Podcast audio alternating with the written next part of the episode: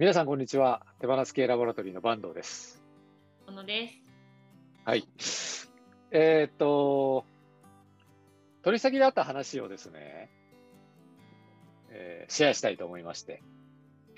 先週、えー取り先でミーティングをやったんですけど、終わった後にですね、取締役の人から、えーすごいびっくりしたと。えー雰囲気が変わったのよ。ミーティングの雰囲気が。あ、びっくりした。うん。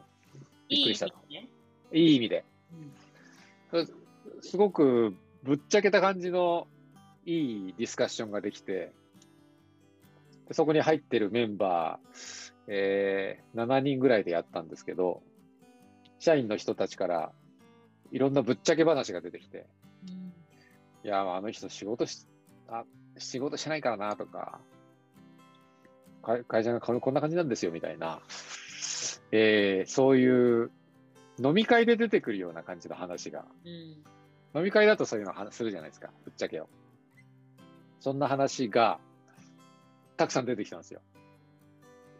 10月から始まったプロジェクトなんだけど、今まではそういうことはなくて、結構ちゃんとした感じだったんだけど、だいぶいい感じでほぐれてきて、で、終わった後に取締役の人と話をしてたら、坂東さんの言ってた意味が、やっとわかりましたみたいな、いうこと言われて、でこのプロジェクトが始まるときに、えー僕が最初、依頼をされて、最初にヒアリングをやってくれって言われたんですよ。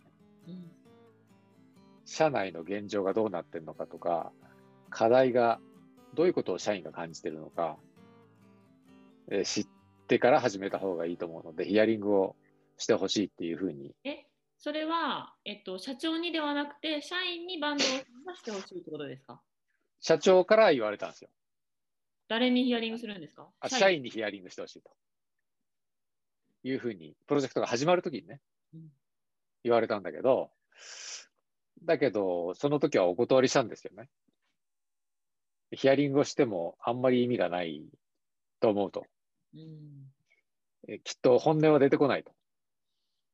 会ったこともない僕みたいな人がいて、いや、ちょっと課題を教えてもらえますか？みたいな。言っても話すんかなって。まあ、僕は話さないと思ったので、で改まって、ね、会社の問題とか課題とかって言われても、それがどう広まるかもわからないし、で僕の、僕に対する信頼関係もないし、会社から依頼を受けて来てるんだろうから、会社の上層部が広まったらまずいみたいなことも考えるじゃないですか。あなんとかさん、こんな風に言ってましたよってことですよね。あ、そうそうそうそうそうそう、うんあの人とあの人がうんこうだとかいうふうな話を聞きましたよみたいな、うんいうふうに言われるでしょ。で言われたら、言われても嫌だから。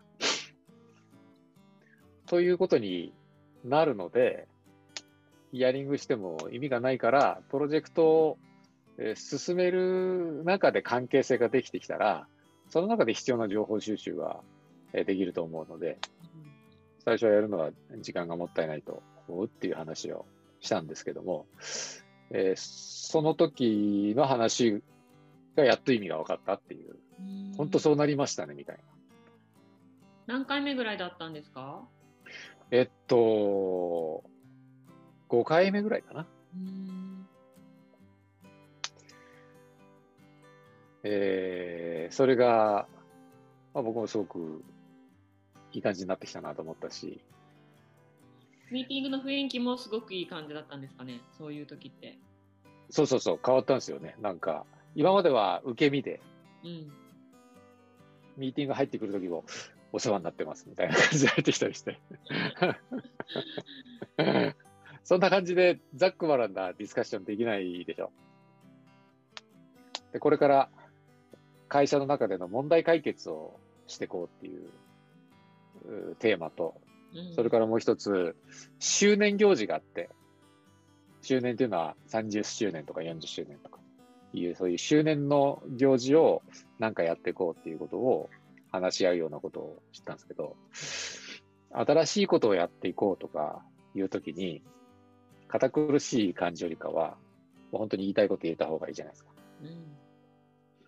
っていうことで、そういう場作りは心がけててきたつもりなんだけど、だいぶそれがいい感じでゴロッと変わってきたのが、僕もすごい嬉しかったんですよ。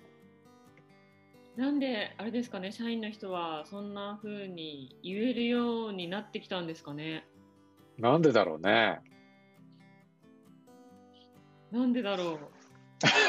それが、それが大きいですよね、やっぱり。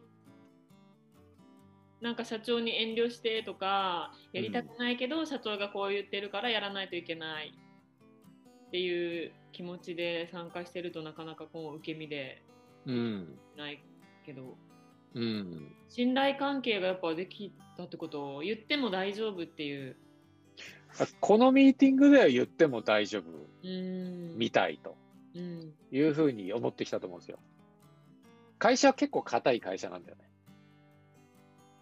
上下関係もしっかりしてるし。昭和な感じですか？そうね。掃除は一番下っ端がみたいな。あ、そういうなんか、えー、ビシバシ系ではないんだけど、うんえー役所みたいな感じ？あカチッとしてる決まり事が。ーじゃあちょっと先輩に気を使ってるなみたいな。そう、あとはなかなか、えー思い切って一般の社員の人が意見を言ったり、うん。意見言っても変わらないような体質になっていると。なんで言ってもしょうがないよね、みたいな感じになっている。いう中で、まあ、社長はそのプロジェクトには入ってないんだけど、だからもう意見を言わない環境ができてるっていうか、ミーティングも普段はシーンとしてんだって。報告する人だけがずっと喋ってるって。い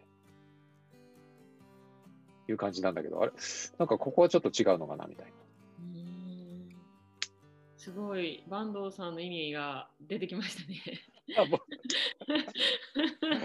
そうそうそうそう。まあそのためにね、僕が入らせてもらってるんだけど、そういうのって会社の社内でやるのはやっぱ無理なんだよね。うん社外の人で場作りができる人が入るっていうことが大事だと思うんですよ。社外だからこそできることっていうのがうんあると思うんですよね。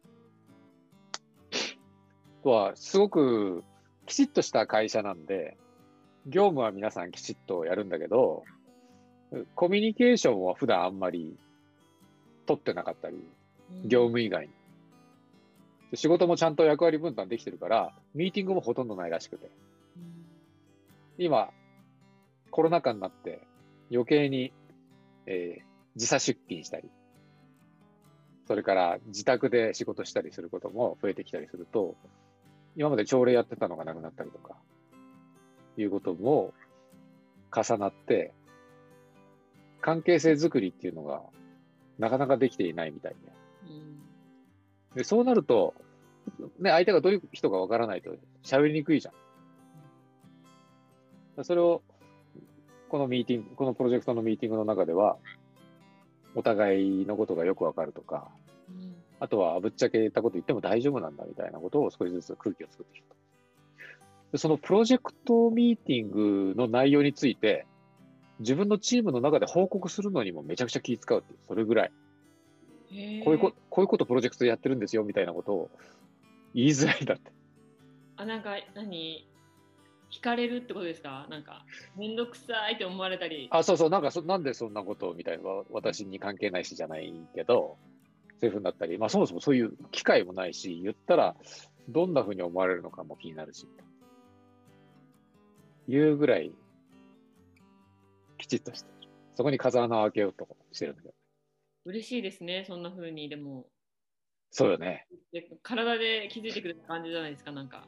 あ、そうね。ね。体感してくれてね。で、そこが核になって少しずつ会社全体の関係性構築につながっていったり、うんみんな一人一人はすごくいい人だったり、真面目だったり、会社自身もすごく素晴らしい価値を持ったサービスをしてる会社なんだけど、だけど、硬くなっちゃってるっていうかね、うん今までの名残で。でそれを少しずつほぐしてるっていう感じなんだよね。へえいいですね。なんか、やっぱ言いたいことはためないで言った方が絶対いいじゃないですか。そうよね。うん。そういう場があるってだけでも、多分、働いてる人も働きやすくなるし、うんや。りがいも見つけられたり、やりがいもね。うん、これからそうそ仕事の感じも変わってきそうですね。う。うん。うんまあそうなってくると僕も楽しくなってくるし、素敵やっですね こんな会社が増えるといいですね。いや、そうよね。優しい組織が増えるっていうところの、えーまさしく現場にいることができたみたいな、いう実感が分けてよかったです。あむ無駄な出張じゃなかったです。ということで、まだ答えません